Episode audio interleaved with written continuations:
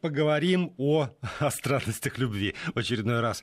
Только на сей раз на европейском плацдарме. У нас в студии Никита Данюк, заместитель директора Института стратегических исследований и прогнозов Российского университета дружбы народов. Никита, здравствуйте. Добрый вечер.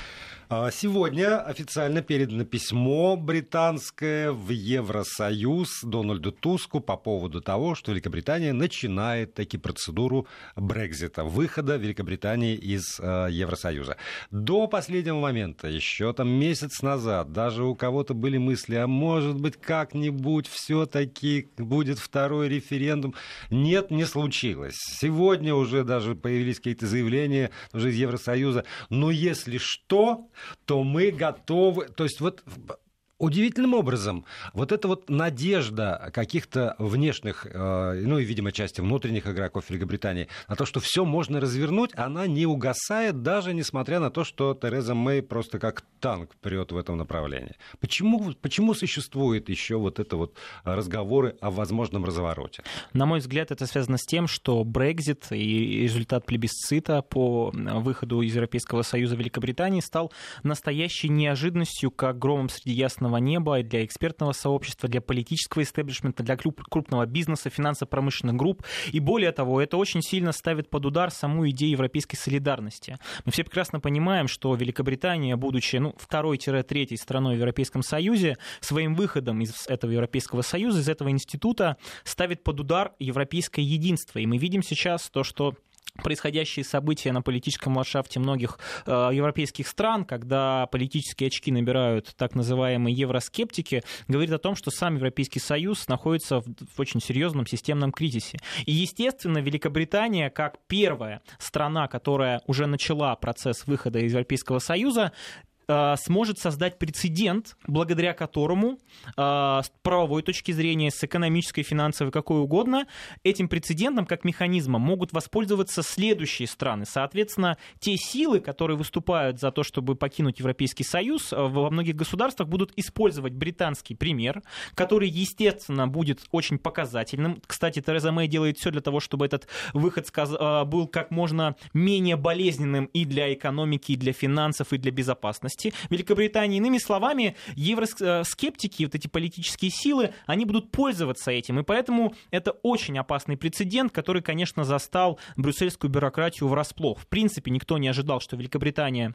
будет выходить. Более того, после того, как состоялся референдум, там все-таки еще были вопросы. Будет ли э, полный Брекзит, который, кстати, и осуществляет э, Тереза Мэй. Она сказала о том, что это будет полный, окончательный, бесповоротный выход из Европейского Союза. Не частичный, не ассоциированное членство с Европейским Союзом. Это именно полный Брекзит. Так вот, э, на мой взгляд, естественно, брюссельская бюрократия была в шоке. Более того, мы видим даже на эмоциональном уровне. Сейчас многие представители европейских государств делают все для того, чтобы как можно больше уязвить Великобританию, потому что они обижены, они вообще считают себя преданными. И поэтому, например, очень э, такая жесткая позиция э, Европейского, Европейского Союза по поводу сроков выхода. Они сказали о том, что два года, и это должно произойти до мая-июня, до выборов в Европарламент.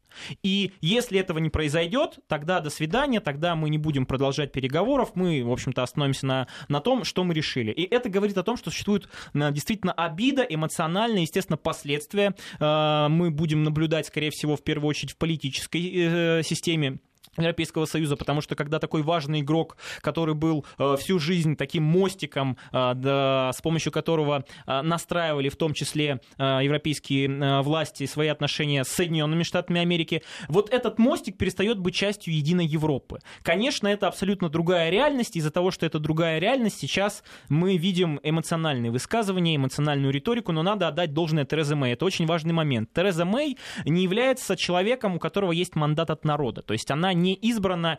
Нельзя сказать, что она нелегитимна. Конечно, она легитимна, но тем не менее, это человек, который был сам заставлен, э, был, в общем-то, врасплох, потому что она выступала против Брекзита, это очень важно. Но после того, как стала премьер-министром, очень четко заявила свою позицию о том, что э, народ решил, и мы, в общем, волю этого народа будем исполнять. Более того, а, на протяжении 8 месяцев э, вот этой внутриполитической борьбы э, Тереза Мэй настраивала в первую очередь общество Великобритании, финансово-промышленные круги, политический истеблишмент на то, что этот процесс будет неминуем. Она подготавливала общество на всех уровнях. И подготовила, надо сказать, очень успешно. На настоящий момент по социологическим опросам порядка 55-53% поддерживают деятельность э, Терезы Мэй на посту премьер-министра как раз по вопросам о выходе выходе из Европейского Союза. Я думаю, что такой поддержки при ее предшественник да даже не снилось. Вы, вы, да, да, да, да. Надо сказать, что Тереза Мэй стала настоящим открытием. То есть это человек, который, безусловно, обладает очень большим политическим опытом. Она,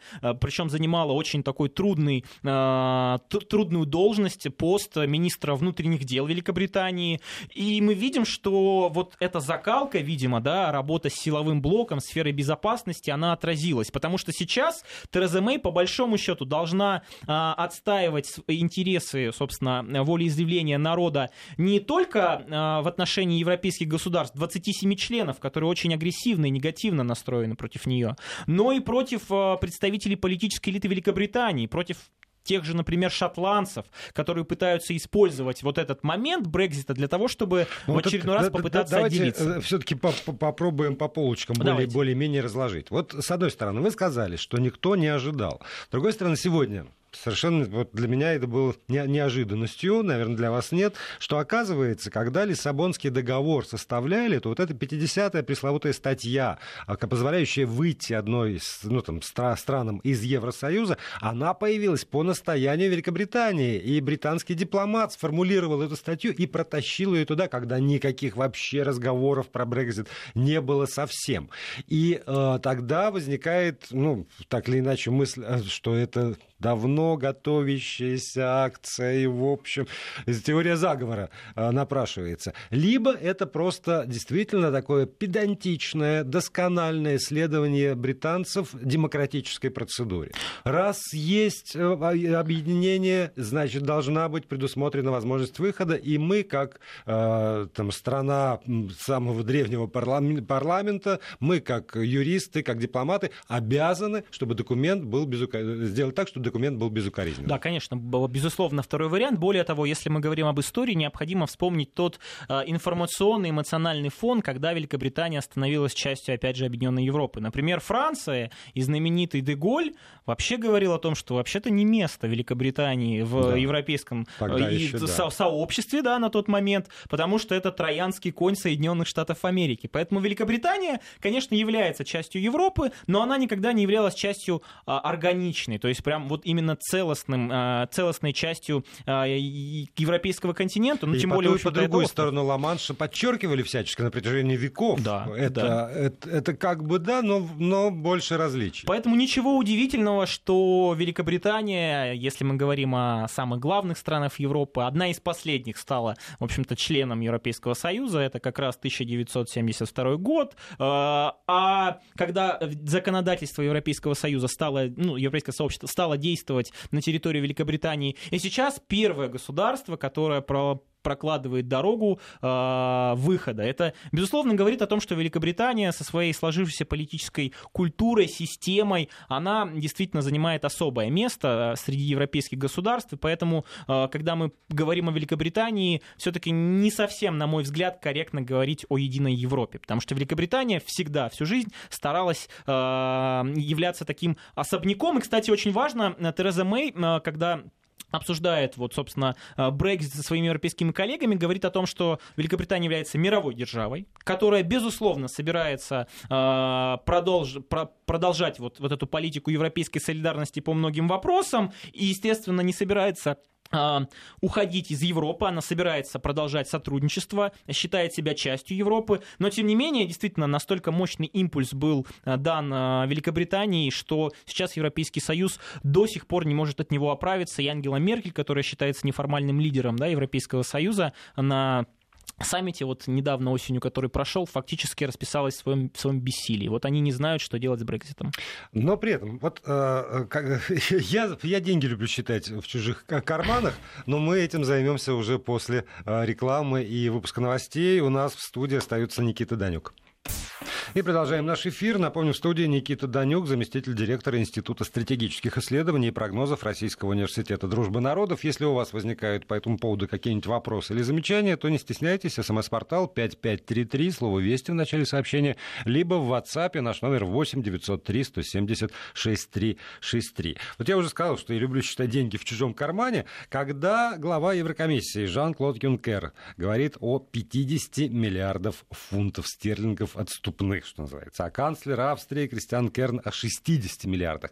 Я не думаю, что э, они аргументируют это тем, что мы вот обиделись, заплатите нам 60 миллиардов. Значит, действительно, есть какая-то цена вопроса. Э, за что? За что, собственно, Европа хочет денег с Великобританией?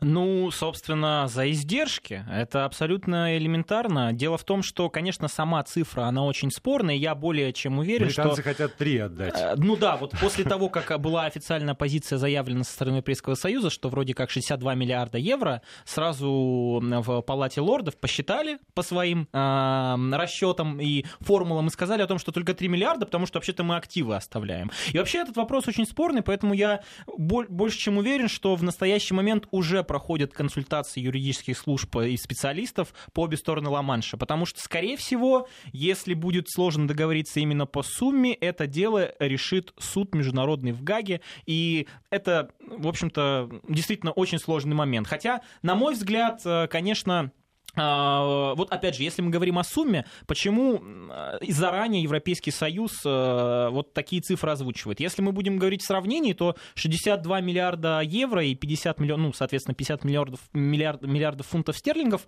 это бюджет э, заложен на 2017-2018 год на оборону в Великобритании, то есть на целый финансовый год. И это примерно половина бюджета Великобритании на образование. Заранее Европейский Союз знает, что Великобритания на это не пойдет. Естественно, она будет делать все для того, чтобы э, контр, в общем-то, аргументы предоставить, и я думаю, что у нее получится. Помимо этого, вот очень важного условия денежного, которое, безусловно, является, наверное, одним из самых главных, существует еще несколько пунктов, на которых очень серьезно настаивает Европейский Союз. Еще один пункт не менее важный, это э, то, что доступ к единому рынку Европейского Союза Великобритании будет предоставлен только если сама Великобритания сохранит неприкосновенность свобод передвижения, свобод капитала, свобод ну, товаров и услуг, грубо говоря. А чем тогда, э, зачем тогда огород городить? Если, если давайте сохраним общий рынок труда, капитала, там всего на свете, если мы при этом, как еще и лейбористы заявляют, сохраним все льготы и преимущества, которые мы имели до выхода, если... Э, так, надо, чтобы права британских производителей и рабочих были равны, значит, производителям и рабочим э, Евросоюза, тогда что? Так... Ну вот это важный момент. Вот тут Европейский Союз говорит, что еще одним пунктом является полный пересмотр торговых соглашений и, соответственно, привилегии э, продуктам и производству а, товаров, произведенных в Великобритании, а это очень важный момент. Дело в том, что сама Великобритания сначала будет на протяжении вот этих двух лет пытаться, ну, собственно, согласовать вот этот механизм Брекзита, но после того, как Брекзит совершится, представляете, с 27 государствами выстраивать двухсторонние торговые отношения, это, в общем-то, поставит Великобританию на, гран, на грани коллапса. Поэтому, скорее всего, вот за эти два года будет э, разработан в том числе некий такой э, документ, который который позволит э, переходный период вот осуществить. Более того, э, если мы говорим о э, товарах и услуг, то, о товарах и услугах, о, собственно, капитале, еще очень важный момент – это население. И, собственно, Европейский Союз всегда этому вопросу граждан уделяет очень большое внимание. Очень важным пунктом является сохранение экономических, политических и иных прав жителей Европейского Союза, которые живут на территории, собственно, Великобритании. Это ну, порядка 4 миллионов. Условные там, там польские Да, полякам, поляки да. могут спать спокойно в этом смысле, потому что брюссельская бюрократия выступает вот, собственно, за сохранение их э, прав, возможностей и так далее. Ну, может быть, это самый простой способ, потому что если будет зеркальный, и британцев довольно много в Европе. Миллион, порядка миллиона. Да, да ну, порядка вот миллиона. Я думаю, что вот с, эти, с этим они утрясут. Э, там со, со всеми остальными делами сложнее. Действительно, товары и услуги. Э, то, то какой-нибудь Уэльс, Между прочим, 67% э, всего, что он экспортирует, экспортирует Евросоюз. И если Евро... не удастся договориться там, о нулевых пошлинах, предположим, uh-huh. то uh-huh. это ударяет очень сильно по Уэльсу. Да, более что... того, еще есть вопрос границы, например, с, с той же Ирландией. Да? И в целом, э, конечно, вот все эти пункты, они очень и очень сложные. Поэтому на самом деле Великобритания поставлена в очень сложное положение, потому что за два года вот разработать этот механизм, который бы касался всех этих сфер, очень-очень сложно. Постараюсь объяснить почему. Вот сейчас официально действительно Дон, Дональду Туску, э, э, главе Европейского совета, да, э, дали вот этот документ.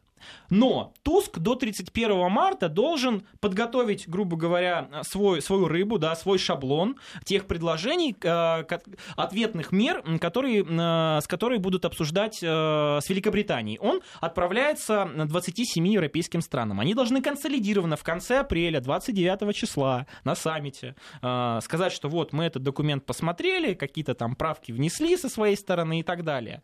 Потом уже в весной, где-нибудь в мае, э, на уровне министров иностранных дел в середине этот документ официально визируется.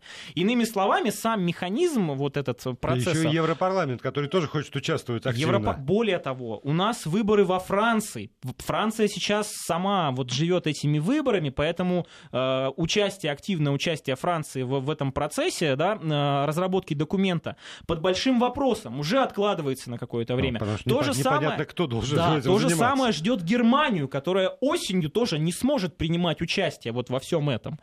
А Европейский парламент э, сказал следующее. Нам необходимо вот ровно за два года до новых выборов, собственно, в Европарламент этот э, процесс осуществить. Поэтому сейчас, ну, это очень большой вызов как и для брюссельской бюрократии, так и для Терезы Мэй, которая в любом случае всеми силами сейчас пытается консолидировать в первую очередь британское общество, потому что работать с европейскими коллегами, если у тебя внутри государства нет единства, очень-очень сложно. А единства нет, потому что сейчас вот этим э, вопросом по Брекзиту пытаются воспользоваться Все. шотландские националисты. Да, не только они. Scottish National Party во главе, да, с первым министром Шотландии, с которым вот накануне фактически встречалась э, Тереза Мэй, которая говорила о том, что, э, товарищи, давайте мы не, вы не будете проводить э, повторный референдум о выходе до того момента, как, собственно, Брекзит случится. Иными словами, вы, в общем-то, сможете это сделать, но давайте сначала мы все вместе консолидированно вы, выработаем э, устраиваю позицию, которая будет устраивать всех.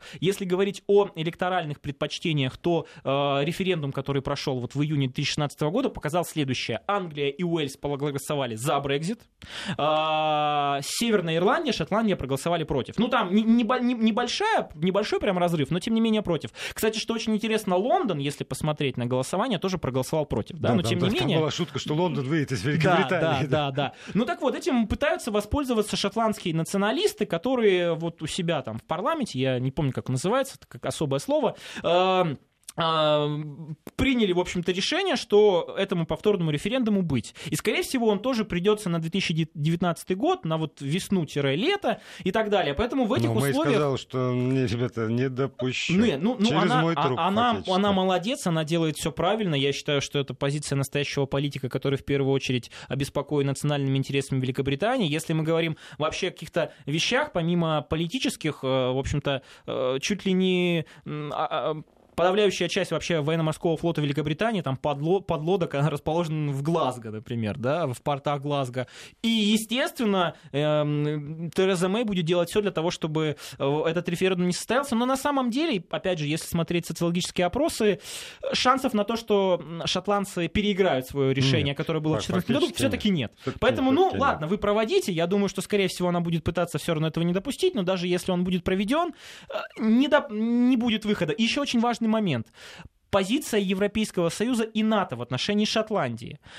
Они говорят о том, что автоматического включения при выходе Шотландии из Великобритании, Шотландии Европейский Союз не будет. Это сказали и представители Европейского Союза, и, собственно, э, высокие чины в НАТО. Ну да, То есть на общих как, как бы не обижался Евросоюз, никто не хочет э, Конечно. разрушения Поэтому я думаю, Тереза Мэй, Тереза Мэй нужно отдать должное. Она за 8 месяцев очень жестокой внутриполитической вот этой борьбы смогла консолидировать общество, смогла показать, что они не отступают от принципов, которые, в общем-то, заложены в основе политики политической системы Великобритании и будут строго действовать в фарватере того решения, которое было принято в июне 2016 года. На мой взгляд, это достойно восхищения. Можно, кстати, вспомнить вот знаменитую пламенную речь Терезы Мэй по другому вопросу, но это показывает, что человек по-настоящему живет этим, он э, вовлечен в эти политические процессы и пытается контролировать, пытается сделать все, чтобы общество Великобритании было консолидировано в этом вопросе. Да, и Тереза Мэй действительно может только восхищаться, потому что она свои принципы, э, собственно, принесла в, в жертву решению Э,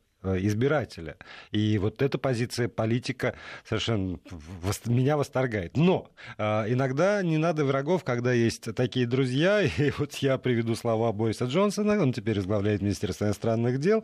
Два года более чем достаточный срок для достижения любого соглашения. Если сделку заключить не удастся, Британия может просто уйти по-английски, да, сняв, сняв себя обязательства. И вот когда читаешь такое, думаешь, она, бедная значит, женщина, бьется за то, чтобы все было как-то более-менее по закону, а, там, переговоры, отставить свою позицию, а этот готов просто хлопнуть дверью. Продолжим.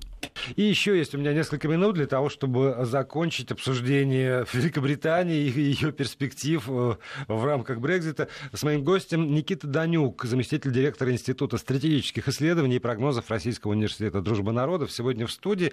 Э, заговорили мы вот еще о чем? О, о хорошо, оставим пока все, что за границей, там в рамках Евросоюза, внутри. Вот внутри, да, есть Шотландия, да, наверное, в Северной Ирландии тоже какие-то раздаются голоса, но есть еще и, ну, скажем, лейбористы, которые, может быть, не сильно против, но а, как политические оппоненты, ну, правда, грех не воспользоваться. Ребята, вы сейчас, вы должны будете с нами договариваться, хоть как-то вам нужна наша поддержка. И тогда начинается вот еще внутренний торг, вот это вот тоже выдаивание, и они будут готовы использовать любые какие-то шероховатости переговорного процесса, уступки, которые так или иначе в переговорах все равно должен быть компромисс, допустит там Тереза Мэй и ее партия для того, чтобы тыкать пальцем и свои политические очки на этом фоне набирать. Вот если мы смотрим на внутриполитическую ситуацию Великобритании, как как там движется все? А, ситуация такая. В стане либористов разброд и шатание. Либористы, которые еще совсем недавно были серьезной политической силой, да, сколько там премьер-министров, мы помним, либористов, они сейчас на, наверное, в два раза менее популярны, чем консерваторы. Очень показательный момент. Вот совсем недавно был, были выборы там, в дополнительном округе северо-запада Англии, там Коупленд, по-моему, называют. Там победил э, кандидат от консерваторов, и очень интересно, что в этом э, регионе с 1935 года побеждали лейбористы. Но теперь там снова консерваторы. Это говорит о том, что либористы вот на этом фоне, на фоне Брекзита не смогли найти, в общем-то, эффективную политическую платформу, благодаря которой они смогли бы, ну, стать, снова стать, скажем так, э, главной мощной оппозиционной силой, которой приковано внимание, которая может бросить вызов действующей власти в лице консерваторов. Поэтому э, то, что Либористы есть, это, конечно, безусловный факт, это неотъемлемая часть политической системы Великобритании, но они сейчас в очень и очень слабом положении. Поэтому консерваторы, на мой взгляд, скорее всего, а, ну еще на на один срок-то точно обеспечили себе, а, ну, смогут обеспечить себе большинство в парламенте Великобритании. И в этом смысле интересно другое. Интересно то, что в стане самих консерваторов вот вопрос по Брекзиту, ведь он разделил партию, да, та же Тереза Мэй, это очень важно, она выступала против. Дэвид Кэмерон, который принял решение о референдуме, но после того, как его принял, делал все для того, чтобы сказать, ребята, не голосуйте, нет, я мы как бы против, да, то есть и так далее. На этом фоне э, Фарадж был очень таким активным товарищем, который вот, ну, лидер националистов, скажем так, Великобритании. Потом он, правда, после того, как э, Брексит состоялся успешно, э, пост главы партии покинул и так далее. Но, тем не менее, сейчас э, единственной силой, ну, действительно влиятельной являются именно консерваторы. Поэтому э, то, что сейчас сделала Тереза Мэй, на мой взгляд, это тоже очень показательно. Повторюсь, за вот эти 8 месяцев она смогла консолидировать консерваторов, договориться нормально, найти точки соприкосновения с либористами, взять в том числе вот этот посыл, энергию, импульс э, от националистов, которые были главным локомотивом, ну, в основном информационным локомотивом вот этого Брекзита. И мы видим, что э, Тереза Мэй, мне кажется, набрала очень и очень большой авторитет и среди Европейского Союза, и среди политических элит, ну, собственно, среди политической элиты Великобритании. Более того, что самое важное, она смогла договориться с финансово-промышленными группами, с инвесторами. Сначала ведь после этого решения о Брексите очень резко просел фунт она смогла его стабилизировать. Это очень большое достижение. Помимо этого, она смогла, скажем так, нивелировать, ну, не полностью, может быть, но тем не менее убрать страх вот потенциальных крупных инвесторов, крупного бизнеса, которые вроде как ломанулись, прошу прощения за это слово, ринулись покидать Лондон, искать новые места для дислокации. Да, Помните, да, там в хотели... потеряли да, руки. там на Франкфурт хотели вообще огромное количество банков переехать во Франкфурт на Майне. В общем, мы все бросаем, Лондон, уезжаем. Нет этого, нет, этого не происходит. Это тоже заслуга Терезы Мэй, которая э, показала, ну, не нужно бояться. Все в порядке, Великобритания остается очень э, э привлекательной стороной для инвестиций и для бизнеса. Более того, ее показатели роста там 0,5, 0,6 соответствуют до брекзитовским показателям. И в этом смысле, мне кажется, сейчас э, общество Великобритании, оно все-таки готово. И опять же, вот по социологическим опросам, оно готово к, к этому шагу, который, безусловно, будет э, достаточно тяжелым, но говорить о том, что это шаг чуть ли не в обрыв, там, в пропасть, о котором говорит говорит, вот, собственно, например, первый э, министр Шотландии, да, коллега э, Терезы Мэй, все-таки не приходится. Поэтому, мне кажется, надо отдать должное Терезе Мэй, которая оказалась в очень сложной ситуации, не обладая стопроцентной, скажем так, легитимностью от народа и от политических сил, потому что она не выборный она кандидат. Волну оседлала да, это. она волну оседлала, сделала это блестяще, поэтому, мне кажется, вот благодаря своим действиям она застолбила, во-первых, прочные позиции у консерваторов в Англии, опять же, это показывают вот, вот, вот в, в округе голосования. Ну и на перспективу я тоже думаю, что либористам придется очень и очень сложно, чтобы побороться с консерваторами, ну, на предстоящих выборах, которые пройдут еще не скоро.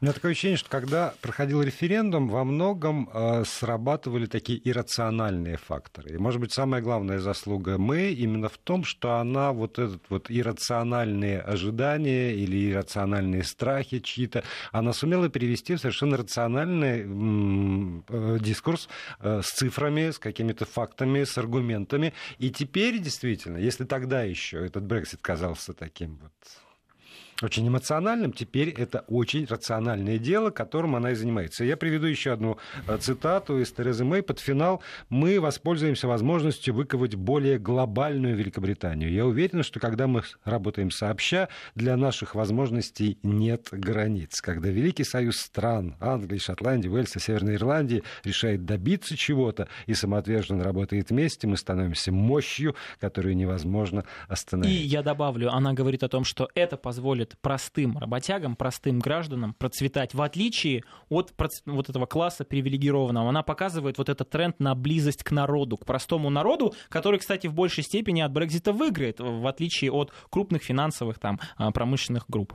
Спасибо большое за этот разговор. Никита Данек, заместитель директора Института стратегических исследований и прогнозов Российского университета дружбы народов, Спасибо. был гостем сегодня в студии. Спасибо.